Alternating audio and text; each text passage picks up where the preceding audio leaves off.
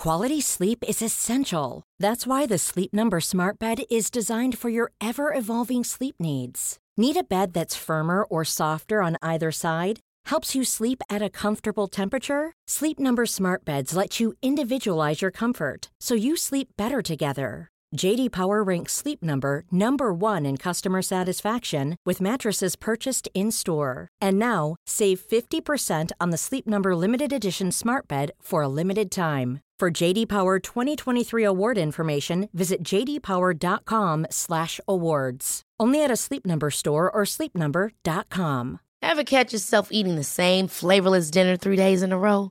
Dreaming of something better? Well, HelloFresh is your guilt-free dream come true, baby. It's me, Gigi Palmer. Let's wake up those taste buds with hot, juicy pecan-crusted chicken or garlic butter shrimp scampi. Mm. Hello Fresh. Stop dreaming of all the delicious possibilities and dig in at HelloFresh.com. Let's get this dinner party started.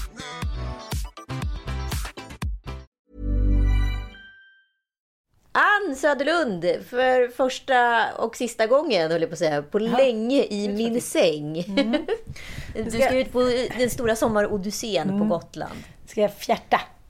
Ja, hjärta in Joels sida, då kommer han bli nöjd och glad. Ja, men det, det känns ändå bra tycker jag. Och det känns som att både jag och Mattias tycker att det här ska bli jävligt härligt. Med Gotniland? Ja. Fan vad härligt. Ja, vi har liksom eh, synkat ihop oss lite. Men det kan, det kan synkas loss. Kedjan kan brytas vilken sekund som helst. Men vi känner oss peppade, så jag åker lite före. Och eh, som vanligt. Och sen så kommer han om några dagar. Det har varit mycket med honom nu med Wear Labs. Jag förstår det. Jag var ju där och testade mig. Ja, du hade väl haft det? Nej. Va?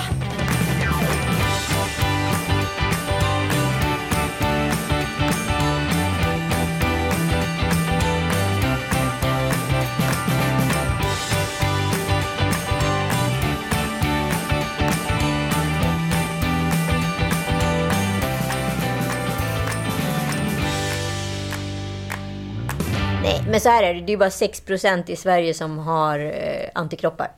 Och jag hade ju så jävla tidigt. Jag hade ju december, januari. Och var liksom... Jag vet att alla som jag har hängt med har blivit smittade. Ja, men vadå? Du menar att det skulle inte synas Nej, men då kan jag ha för låg dos med antikroppar. Eller så har jag blivit immun. Alltså de, de visar ju ingenting sånt. Den visar ju bara om du har aktiva antikroppar. Och jag vet också att jag umgåtts med personer som har fått corona typ en dag efter de har hängt med mig. Alltså, fast Ja, jag inte, jag ja, och jag har inte blivit smittad utav dem. Och det här är alltså då efter jag har varit sjuk. Så du, du är en mycket svag eh, smittobärare. Ja, nej, men nej, nej, nej. Men alltså, Minismittaren. Minismittaren. Nej, men hur som helst, detta, detta negativa utfall på detta antikroppstest har ju då orsakat att Joel då har ställt in våra tre nätter i Italien som jag hade bokat. Men gud, hur hanterar du detta? Nej, det var, eh, alltså det var, vet du, vad, vet du vad som jag är mest irriterad på? Det är när man säger nej men inte har ett alternativ. Ja, det är sant. Utan det blev bara nej. Det är ett nej. Men, så här, men gör någonting själv då. Lös någonting själv. Det, man kan inte bara säga nej. Nej. Förstår du? Men, men Mattias brukar säga nej och sen så brukar han ångra sig liksom, när det är någon dag kvar tills vi ska fira jul eller nyårsafton. Och då kommer... Vadå, han ska vägra fira jul? Nej, men han, kom, han vill ju hitta ett bättre alternativ. Jaha, en jul. Nej, men... Jag vill skapa, jag vill skapa jul i himmelen. Himmelsk jul. Nej, men han tänker så här, okej, nu, det handlar ju om en, en tonårstrots, så att han inte vill att jag ska bestämma igen. Och den kan man ju förstå. Men då är jag så här, Ja, men fine. det förstår jag ju verkligen. Alltså, det finns ju ingen som är så stark i, sin, i sitt driv som du. Nej, det är förvisso sant. Men nu har jag liksom öppnat och säger så här, jag säger i och för sig inte på något gulligt sätt. Jag säger så här, men lös det då. Gud vad gulligt. Ja, han, han hatar den resten. Men läs det då. Nej, men, jag bara, men lös det då, om du tror att det kommer bli bättre. För jag har ju fem barn, och vi har ingen bil och snubblar. Ja, du, hur många gånger drar man fembarnskortet med sin partner? sant. Jag hade en lång diskussion med Ossian igår. Han bara, sluta vara ett offer. Du, jag inget Gud vad jag håller med din son för en gångs skull. Ja, men jag med. Och hur mycket älskar jag dig för att du sa precis det där. Nej, men jag, jag har bestämt mig för de närmsta två veckorna ska jag ha en mental sammandrabbning med mig själv. Alltså dina små minikini-projekt som håller ungefär i ett dygn. Nej, Ja. jag ska se vil- vilka sköldar jag använder. Precis som man typ liksom, ta ett glas vin eller förneka någonting. Och det är en grej som jag ska börja med. Jag ska alltid trycka upp obehagliga mejl. Jag väntar alltid med det någon dag när jag ser att det är från någon som det är något, ja men du vet, så här, har du lagt upp det där eller Ja, men, ja, det är ett obehagligt mejl. Någon, någon, som, någon som vill att du ska jobba. Du har Nej, men du vet ibland man bara, just det där från skolan. Då måste jag alltid marinera obehagskänslan i 24 timmar innan jag kan trycka på mejlet. Och nu ska du skicka direkt eller? Nu ska jag direkt trycka på mejlet. Oj. Ja men, små, ja, men det är stort. Små grejer som man håller på med som barriärer för att man ska liksom ha ett, ett jätte, jättebra liv. Man bygger liksom upp små, små hinder för att det inte ska skava. Gud, har du någon sån? Ja, säkert. Ja, men det är klart vi har. Det har ju men, alla människor. Just, men just, just i det här fallet så skiljer ju du och jag oss extremt mycket. Mm, mm. Alltså, jag är ju ganska mycket så här. Jag hatar ju att ha saker som ligger. Så där mm. är jag ju snabb. Sen kan jag... Sen kan jag hustla ganska mycket med, med känslor, tror jag. Mycket mer. Ja. Att så här... Men jag gör ju inte det därför att jag, jag, har, jag har ju en utvecklad teori om vissa saker och som, som egentligen inte är mer kopplat med någonting annat än typ grundläggande rädsla. Mm. Eller lathet eller svaghet och så vidare. Fast jag kan då ha gjort liksom en stor claimer på att så här, jag gör ju inte det här för att det är ett politiskt statement. Sådana grejer liksom. Supertöntigt. Men jag fattar. Men, men du har ju en grej som jag har tänkt på som handlar säg, om... Säg, säg, säg. Nej, men som handlar om att du... Ibland tror du så att du måste kompensera något tillkortakommande eller att du har barn innan. Och så. Det tycker jag man märker med Joel. Och det har jag sagt till dig innan, det här med att betala. Att när någon annan ska betala för dig så blir du, får du typ freeze. Alltså, du vill liksom upp med ditt kort, du måste betala innan du går. Eh, du liksom, jag ser din ängslan i blicken. Men då ska han bli stressad nu för att han ska betala för mina barn. Du, liksom, du ser dig själv som en ensam ö när det gäller ekonomi. Men så är det väl mycket? Ja, jag vet det. Och, och, men, men, men, ja, men jag förstår, förstår jag du vad jag menar? Det smittar, det smittar även av sig på andra än liksom eh, Joelito. Precis, jag tänker så här. Om man, om man är en sköning så är det så här, ja, men, nu kanske det inte har varit så bra att jag har haft gemensam ekonomi med alla mina karar hela tiden. Att ingen vet var pengarna kommer in och ut. Men det är ju en liksom akilleshäl som gör att man, när man har barn från tidigare äktenskap och man vill ha en viss typ av leverne, då får man också tugga i sig det, tycker både omgivningen men kanske allra mest en själv.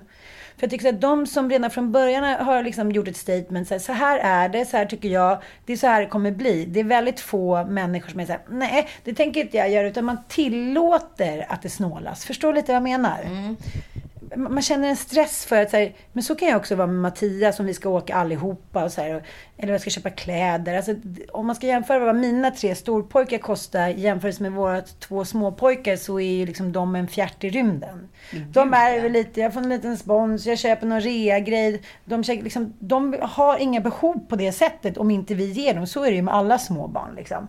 de där stora killarna ska på gympa, då är det 1600. Och då blir det så här, ja i slutet av månaden eller i mitten av månaden, början av månaden, då finns det inga pengar. Och det beror ju ofta på att vi har gemensam ekonomi också. Ah, men det har ju inte vi. Jag vet. Men det jag menar är att jag blir inte ledsen, men jag tycker att det är jobbigt att se att du blir stressad. Att du ska känna skuld för att du har dragit med honom på någonting. Fast det är helt frivilligt och han har världens göttigaste liv. Förstår du vad jag menar? Jag förstår precis vad du menar. Sen så har ju vi extremt olika inställning till pengar också. Han är ju i grundsnål skulle jag säga. Ja. ja.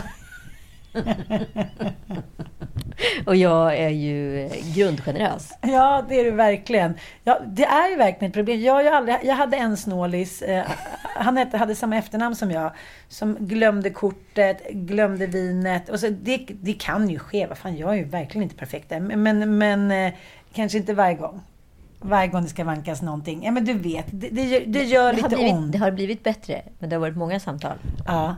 Nej, men det är ju svårt, för men man måste också respektera och acceptera deras grundinställning att säga jag vill ha min rygg fri om någonting händer. Mm. Själv man säger oj, jag fick en skatteskuld på 633 000. Hur mycket är på konton? Det var 33,50. Okej, då får vi lösa det. Men du är den enda som är i paritet med mig med lösningsorienterad hjärna. Tack för att du säger det. Tack älskling. Och du, ja, du är nog eh, du är mästaren. Du klår mig. Det är svårt att erkänna det. Svårt att erkänna det. Men just det, och jag kan älska det. Och jag menar inte att det, det här är också en ursäkt för så här, age is nothing but a number. För att man vill göra saker som man kanske inte har åldern för. Det här är lite samma sak. Vi läser det bara. Men vi gör ju det. Och om vi inte gjorde det skulle man ju säga, tycka så här, är du en idiot? Men jag vet inte vad man ska ha förhållningsläge. Ska man så här, sitta och gråta när man skiter och sen så dör man? Jag vet inte. Nej, men jag vet inte heller. Och jag, jag kan inte så bli klok på det. Men jag, jag har i alla fall så här, jag har förändrat min så här, inställning till ekonomi. För du och jag har ju varit väldigt lika på många sätt där. Men förut har jag liksom så här, skapat passion projects och sen försökt finansiera dem. Och nu så har jag mer tänkt så här, vad har jag råd med? Nej. Äh. Jo, Okej. förstår du? Det är en helt annan, det är en helt omvänd Jo, eh, inställning. Jo, jag vet det. Men det är också det. Alla dina passion projects går ju alltid över budget. Men, men för Okej. en gång skulle jag ju råd. Ja, men... Ja, Istället för att jag så här, har dragit igång någonting som jag inte har Nej, jag fattar, jag fattar, jag fattar. Ja, men Och sen försöker ja. liksom så här, jobba mot som en jävla svettig iller för att ha råd med Ja, det. jag fattar. Men, men Mattias tycker så här. Kan vi inte bara spara lite pengar då istället? Och ha lite softis? Vi köper, till, vi köper en, en, vad heter det, som platta, köksbänksplatta på Ikea. I trä för tusen buppelinos. Men då kommer jag gå in i köket varje dag och tänka så här, vad fult det är i det här köket. Ja, men det är det som är problemet med att vara en passionerad person. För att man klarar ju inte av det oestetiska. Och det estetiska är dyrt. Ja, det är verkligen sant. Och det enda som jag har gjort som en förändring mot tidigare liksom renoveringar och fix och tricks som jag håller på med. Det är att jag så här, jag, jag lite måttar med en mun efter matsäck. Och det har faktiskt inte skett tidigare. Nej. Och jag har faktiskt gjort någonting som jag aldrig vågat tidigare. Nej, jag har inte råd den här månaden. Jag får ta det om två månader. Eller om ett halvår. Ja. Alltså för en gångs skull. Istället för att här, ta allting direkt och sen bara sitta med så här, någon jävla strypgrepp runt halsen i, i sex månader. Ibland så säger människor saker som blir bevingade, som blir klassiska citat. Och eh, om man till exempel heter Ulf Lundell, då kan man ju kokettera med det och själv inleda till exempel sitt sommarprat med ett inställt gig, är också ett gig.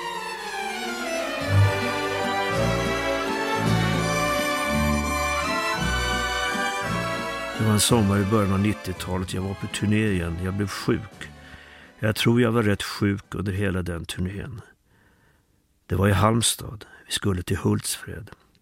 Bara en sån sak. Knappt man minns hur det var under det festivalstinna 90-talet.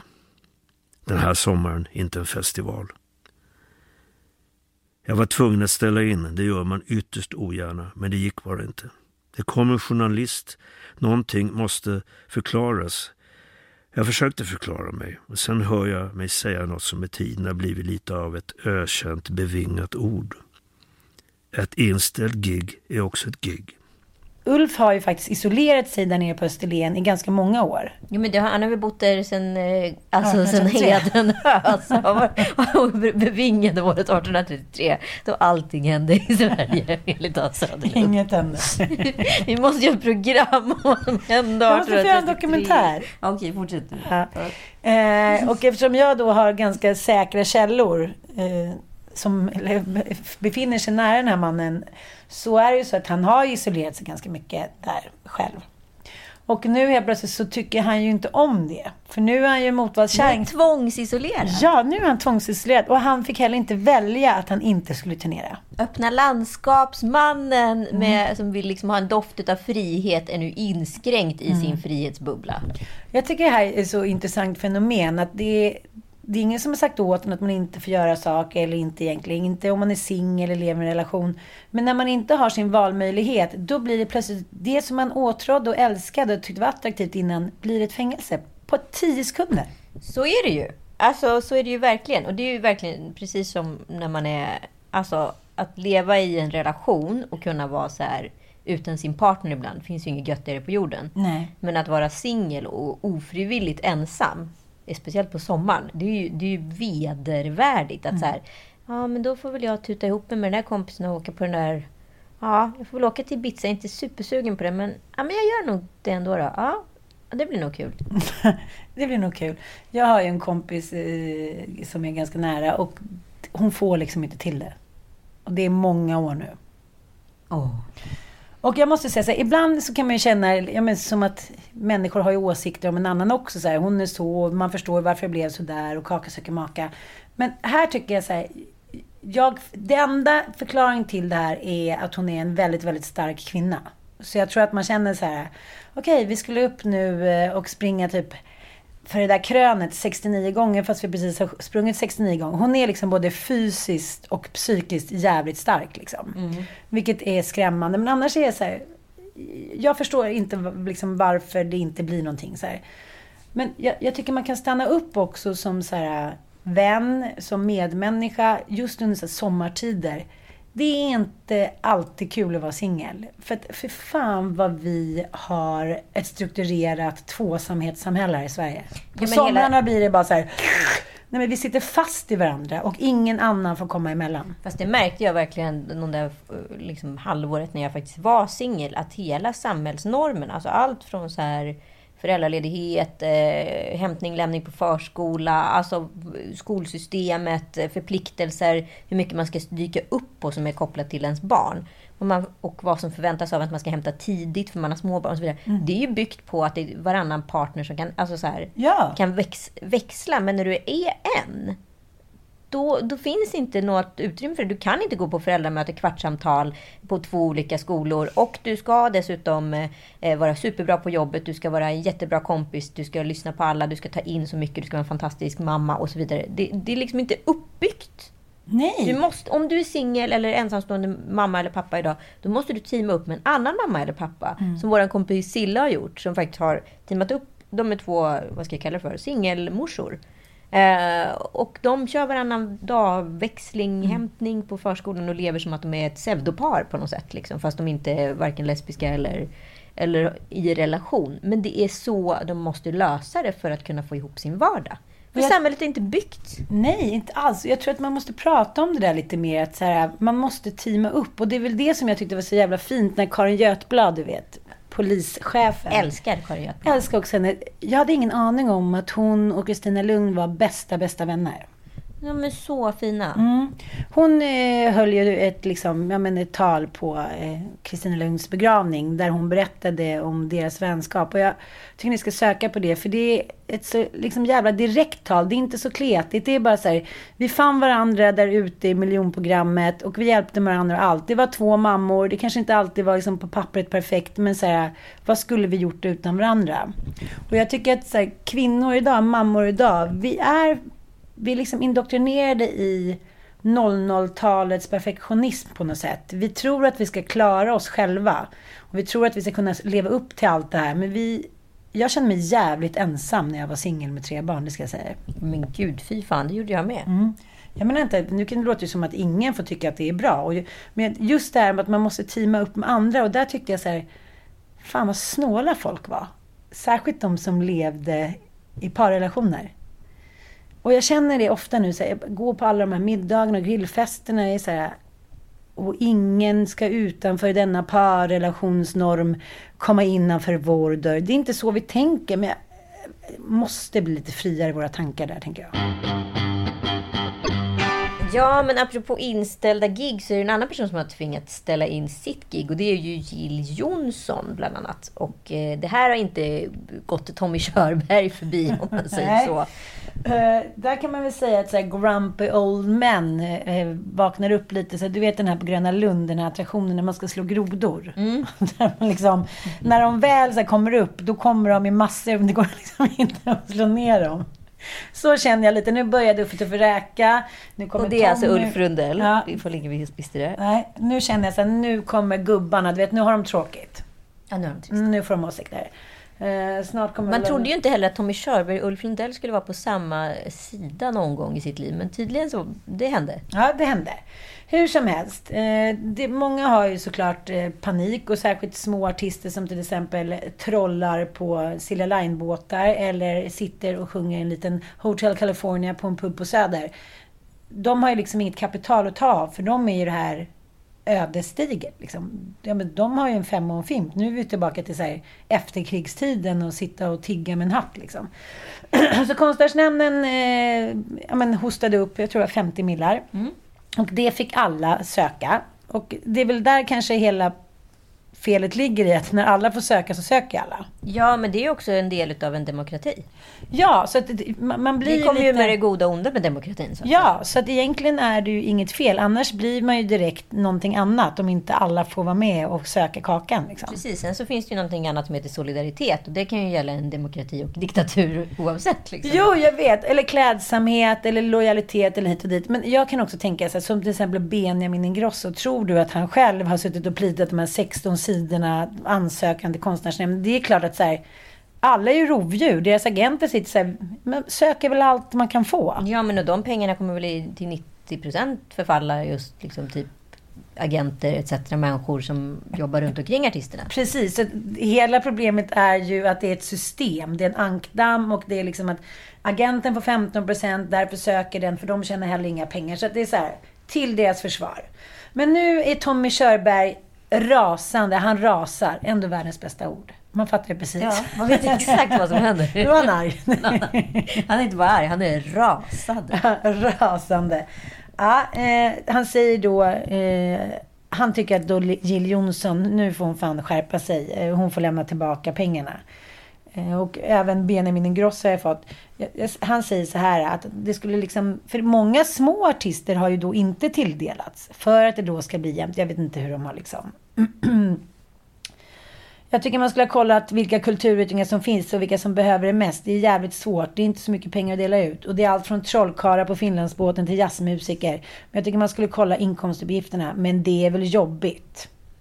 Så nu tycker han så här, lämna tillbaka pengarna. Han är, han är hård alltså. Det är väl hon som kallar sig för ödmjuk. Att det är hennes främsta egenskap ödmjukhet. Det har hon sagt i en intervju. Då säger jag bara, hur fan, fantastiskt tycker du att hon är? Lämna tillbaka dina pengar eller skicka vidare till någon som behöver dem. Och nu är ju då Jill Hon är sårad. Mm. Men, men det här är också, tycker jag, the grumpy old men's tillvägagångssätt. Ja, de får feeling. Ja. Och så tar de bara någon som de tycker... Ja, men nu, är nu är han ju irriterad för att hon har sagt att hon är ödmjuk. Annars skulle det lika gärna Benjamin Ingrosso eller vem som helst kunna fått sin slänga av sleven. Men nu kommer han ihåg någon intervju i Hänt Extra där hon har sagt att, att hon är minsann en ödmjuk person. Och då ska hon liksom... Jävligt farlig grej att uttala om sig själv för övrigt. För den där kommer ju upp och bita en i arslet en vacker dag. Alltså. Det är nog... Om man skulle använda ett ord som man inte skulle använda om sig själv så är det väl god. God, barmhärtig och ödmjuk.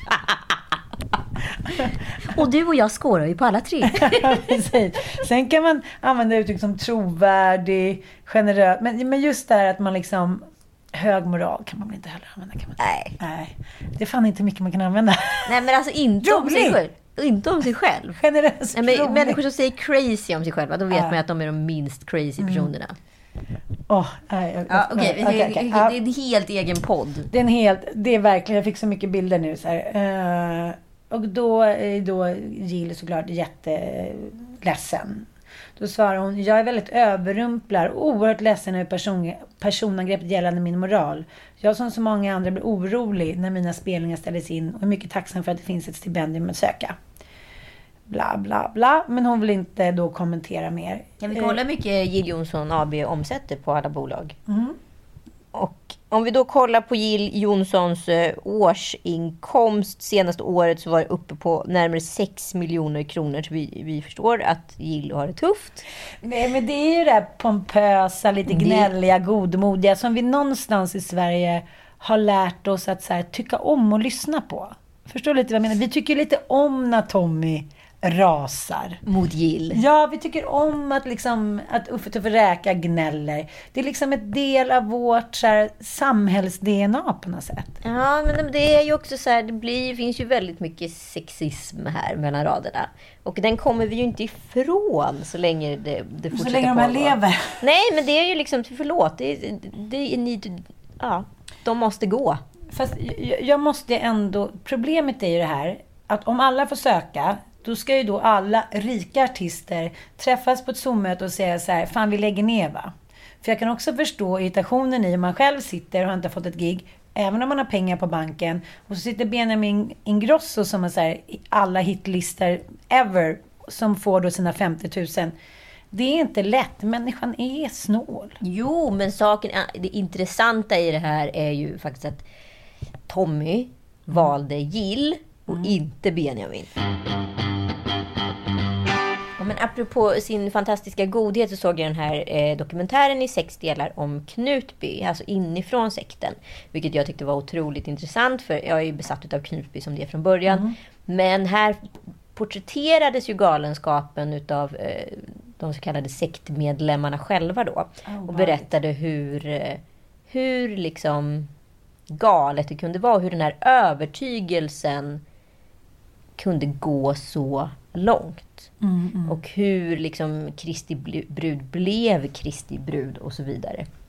Eh, och då tänkte jag verkligen på så här att frikyrkor, det är ju liksom 70 och 80-talets new age. Ja, 90-talet också. Ja, och 90, ja. men liksom 90-talet började ändå new age lite grann att puttra. Men alltså så här, sökaren kommer alltid finnas där och sen så vad sökaren då hamnar i för sammanhang, det är lite upp till tiden. Och så nu går, måste vi prata om new age eftersom folk inte tror på Gud på samma sätt. Men då tror man på något annat knasigt istället. Liksom. Det, det är det jag menar, men jag tycker så här, det som händer med sekter, och jag, jag måste ändå jämföra med mina små inhopp i olika såna här kändisdjungeln och... Vänta, vänta, vänta, vänta i nej, helvete. Nej men, du måste, nej, men det som händer med att Ja, man tänker att... det isolation- precis, isoleringen, Att isoleringen. det handlar om Gud, att man tänker så här, Gud den här galenskapen, den, den, de var galna från början och det, det är bara galna människor som träffas. Det är inte alls det. Om du är med liksom, om du hamnar i en selektiv liten grupp. I en bubbla. Ja, så tar det liksom typ tre veckor. Sen är du hjärntvättad om det är någon riktigt stark människa. Ta till exempel Carola och Runar. Ja, men det krävs ju bara att det är en tillräckligt så här... ond- Karismatisk. Karismatisk slash ond. Ja, Alltså, en, Runar. alltså, alltså någon ska bryta ner dig. eh, Så att de, och sen bygga upp Mm. dig. Och då kommer du tro på det och då kommer du också tro på den personen. Alltså det är så lätt. Precis, och jag tänker just med pingströrelsen som då Knutby liksom härstammar ifrån, så är det den här maktfullkomligheten. När man läser den här boken Knutby av Jonas Bonnier så är det liksom så horribelt hur folk liksom misshandlar varandra, borstar eh, varandras tänder. Och eh, vad hette en av killarna som levde tillsammans med den här tjejen som då var tyst slav under två år. Och han bara älskar sin fru över allt annat, men ändå spelar med för att han det går så snabbt tills man inte är tillräckligt stark för att vara en egen individ i såna här grupper. Och då finns det alltid några som är jävligt starka. Kan vi återgå till Runar, men Åsa Waldau. Och... Eh, Hon hade ju två tjejer som bara skötte hennes hår och smycken. Mm. Och tog bilder på henne. de har liksom stannat kvar i, eh, i slott, medan slott och koja-mentaliteten. Jag tycker det är Ja, men det är ett hov. Hon hade ett hov liksom. Och sen så var man ju då... Antingen så var man ju bra eller dålig. Eh, och de som var dåliga, det var ju de som blev då satta i någon form av karantän. Där man, liksom inte fick, man var tvungen att vara orörd. Och det var ju det som också så här, den här att vara orörd under så lång tid. Det var ju också det som drev den här barnflickan till de här bestialiska morden som hon genomförde. Eh, och då hade hon varit då Helges sexslav. För det var det enda sättet hon kunde tvättas på. Genom att ha sex med honom fyra gånger per dag. För det kunde ta bort demonerna. Men jag tänker på det här... Hon har bott hemma där hos honom i hans sovrum. Hon fick alltså inte gå ut. I sex månader. tänkte- Vem som helst skulle bli galen. Du skulle bara bo här inne. Nej, men jag tänkte på det när jag såg En ensam natt på Gotland, resterande episoder av Epstein, Filthy Rich. Hur de liksom, det tillvägagångssättet när han tog ut med unga tjejerna till sin ö. De är liksom fast där. Den vidrigaste känslan någonsin att säga du kan inte ens rymma. Då går det, ganska, det är ungefär som men, vilket djur som helst. Du blir instängd i en bur, så du kan inte rymma. Det går ganska snabbt innan du resignerar och blir olycklig och bara så här, gör vad du vill. Prostituerande som blir drogade. Alltså, det går ganska snabbt att bryta ner en människa. Men jag tänker på så här, i den senaste debatten, både ja, men, med Paolo Gate och våldtäkter och metoo, så är det så här, Kvinnan har ju alla tider varit tvungen att stå upp och försvara sin moral och sin oskuld. Och det, det samhället lever vi fortfarande i. Så fort det är en våldtäktsrättegång så är det så vad hade du på dig? Vad hade du för smink? Hur många har du legat med? Fast vi inte längre behöver försvara vår heder. Fast Tommy behöver Körberg inte- då, som ifrågasätter Gills moral. Ja, men det är exakt samma grej fast i minikini-format. Så nu fastnade vårt skratt i halsen. Så det är det jag tänker under de här tiderna. Man, måste liksom, man kan inte stanna vid första, liksom, det man ser allra först. Man måste säga bortom alla träden för att dra ett varv till för att komma vidare. Annars kommer det ju vara att vi skrattar åt Ulf Lundell och Tommy Körberg när de håller på. För de är grumpy old guys. Det är de inte. De är sexister och svin. Oj, nu gick det fort i hockey. Ja, inte Uffe då, men... inte Uffe, Sanna. Han är supergullig. Nej, jag menar inte att de... Men det är ju ett sexistiskt Ja, tillvägagångssätt. men det var ju exakt det vi pratade om. Det var ju det vi var på. Men, det, men eh, fortfarande finns det där eh, rycka på axlarna, skratta åt tokiga, tokiga karar eh, Ja. Liksom. Det är ju inte, det har inte hänt supermycket sen Blondinen-vitsen när man ser det på det där sättet. Det är ju egentligen ingen skillnad på det sättet som Jill Johnson måste försvara sig mot en kvinna som anmält någon för våldtäkt som får de här frågorna som egentligen inte har någonting med hennes händelseförlopp att göra. Utan det är ju mannen som har tagit sig friheten att se henne som en bruksvara eller ett objekt. Ja, Och det är det jag menar. Att det gör ju Tommy, valde han- Tufferäka, Tommy Körberg här också. Ja, men det är det jag menar. Hon ska var- försvara sin heder. Hon ska försvara sin jävla oskuld. Det är det det handlar om. Ja, och det är det jag menar. Varför, varför jämför då Uffe Tufferäka sig med Zlatans bil och inte Mia Skäringers åk? De kanske har samma bil, det vet vi ingenting om. Nej, det vet vi ingenting Nej, om. men det är mycket roligare att säga Zlatan för att han är en alfahane i sammanhanget. Och varför går ju Tommy på Jill och inte Benjamin Ingrosso? Precis. För att i slutändan handlar om att män, eh, män och, att, och deras cojones. Ja. Men det är Gulligt. ganska intressant. Men jag, jag skulle gärna vilja liksom... Den debatten tycker jag är jävligt viktig just det att säga, det är inte så att man ska vara oskuld på bröllopsnatten. Det är inte så att man ska försvara sin heder enligt Kristus bla bla som uppfanns enligt religionen. Och ändå är det precis det samhället genomsyrar. Som nu, hon skulle försvara sin moral och ödmjukhet. Varför var ingen annan snubbe tvungen att göra det? Nej, men det var ju det som ändå är så intressant då med en person som Kristi Brud som ändå är en sån stark eh, alfakvinna, får man väl ändå kalla henne i det här sammanhanget. Galen Till och med hennes barn ställer upp i den här dokumentären och pratar ut om henne. Nu är hon ju bara den vidrigaste sexhäxan någonsin. Ja, sekt och sexhäxa någonsin. Ja men precis som Filip och Fredrik naglade fast där då med sin eh, DDR-Sverige i ja, men böcker och tv-serier och allting. Så var ju faktiskt Sverige ganska svart och vitt fram till 00-talet. Ja, för innan hade vi power couples som Carola och Runar som satte agendan för hur saker och ting skulle kunna gå. Sprunget ur det frikyrkliga Sverige. Precis. Och jag blev så jävla full i skratt igår när jag såg någon bild på Yvonne Ryding eh, som då vann Miss Universum eh, 1984, vilket var så här Gud, det var stort. Det var för fan som att vinna OS. Det var ju det största man kunde vara med om. She's a licensed practical nurse. How long have you been a nurse? Three and a half year. And your chaperone told me that you have gone to a Miami hospital with a sore throat. Yes, I am. As a nurse, do you think they took good care of you there at the Miami hospital? Yes, they took a very good Is care Miss of me. yes. South Africa, Miss Sweden, is Miss Universe. Congratulations.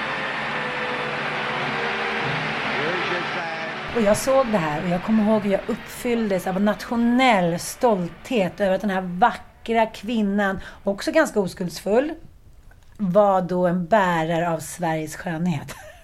Ja, ut i världen. Ja, det var en största önskan. Och hennes då i, i sammanhanget val av gemål, eller rättare sagt hon kanske snarare blev vald utav Kjelle Berka som var då en väldigt uppburen skådespelare. Ja, men det är han väl fortfarande. Jo, ja, men då fattar. var han ju liksom på en helt annan nivå. Han var ju Zlatan fast skådespeleri kan vi Ja, säga. eller Persbrandt eller whatever Ja. you will say.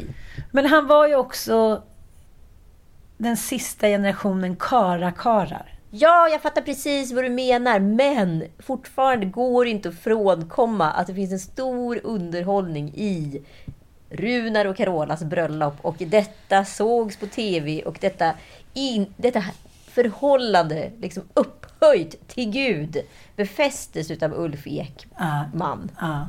jag grät ju. Tyckte det var så fint. Jag tänkte så kanske ska jag skriva en låt till min kille. Sen, när jag gifte mig och sen gick det ju liksom någon epidemi att alla skulle så sjunga för sina snubbar på bröllop. Inte bra. I en gräddtårta. I en gräddtårta. Nej, googla YouTube. Hon, hon, satte, hon gjorde mycket dåligt där, Carola. Nej, men jag tänker på de här powercupsen, att nu så kanske vi har en annan blick på dem. Vi, här, om Carola och Runa skulle stå och tala i tunga på sitt bröllop så skulle vi ju garva. Jo, men det är ju ingen som skulle tro på att en människa kan ens tala i tungor, för alla vet att det är... Jo, jag fattar. Det på! Hur ser Gud att du har ett rätt hjärta? Genom att du säger nej.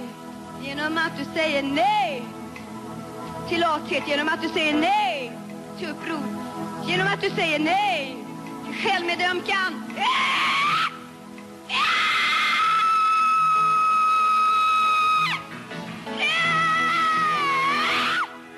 Kom du ihåg hans guldfluga och den lilla, vad heter sånt där, äh, skärp, eller brett skärp? Ja, alltså han har ett brätte. Ett brätte i guld.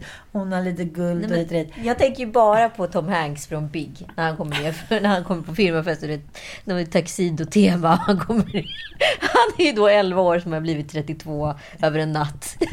Kommer ner på festen, in i, har hyrt sin första smoking och väljer då en smoking. Jag älskar det här manuset så sjukt mycket. Jag tycker det är bäst, ett av de mest briljanta humormanusen som gjorts.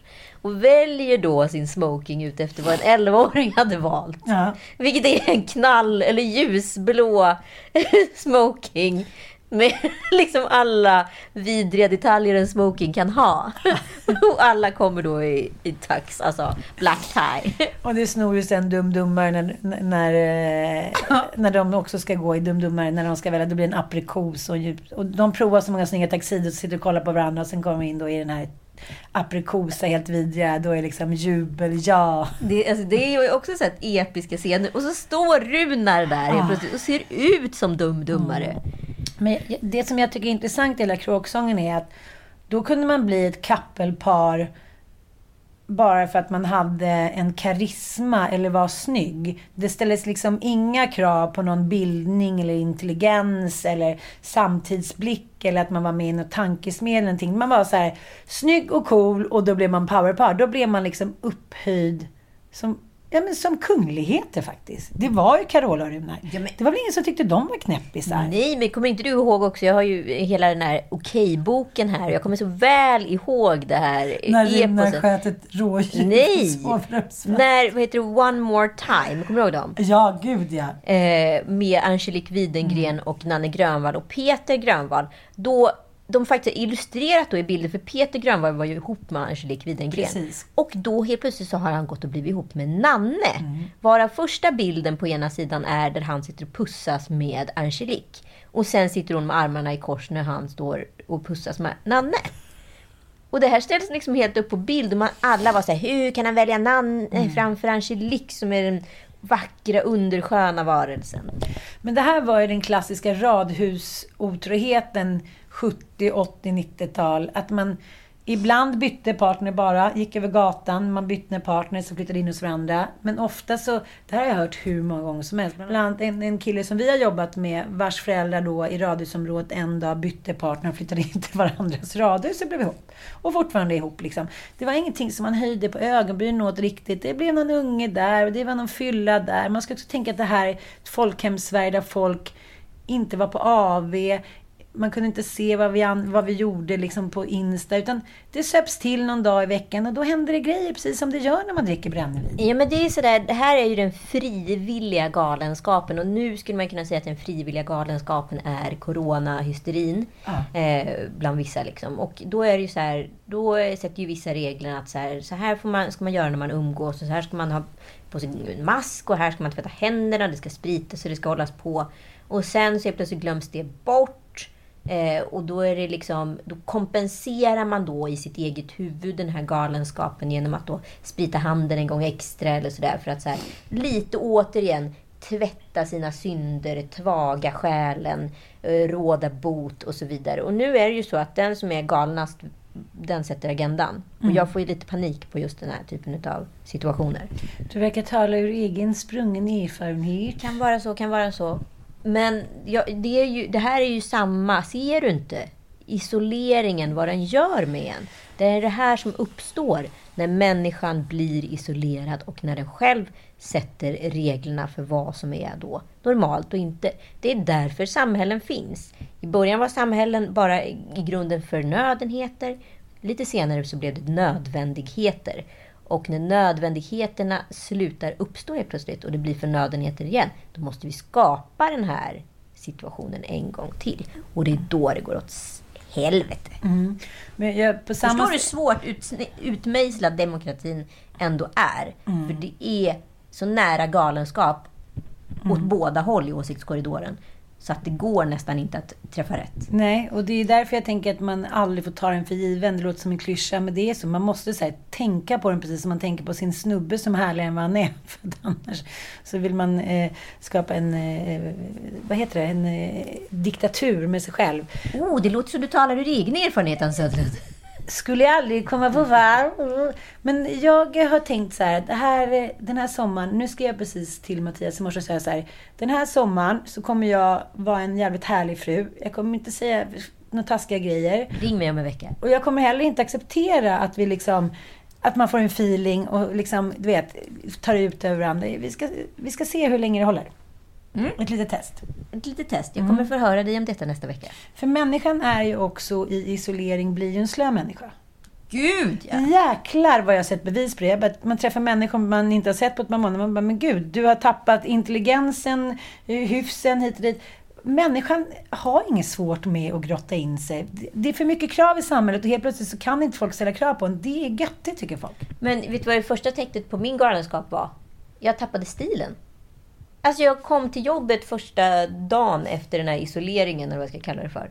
Och hade ingen aning om vem jag var klädmässigt. Alltså jag hade ingen aning om hur jag, hur jag skulle sätta ihop en outfit. Och hur snabbt gick det här tycker du? Nej men det, alltså vadå, två månader? Wow. Två månader i tights. Vadå, vad tycker du om min stil då? Ja, men du har ju ingen stil. Nej, det är sant. Ibland så. Nej, jag tycker det där är intressant. Och eh, för att det säger wrap around the corner så är väl också det Ulf Lundell säger att när man inte själv får välja så vet man heller inte vad man ska välja. Väldigt intressant. Och med de eh, väl valda orden avslutar vi veckans podd. Kanske kan bli bevingad. Eller så kanske han bara köper vingar för pengarna. Har ett inställt gig också. Tack för att ni lyssnade. Puss och kram.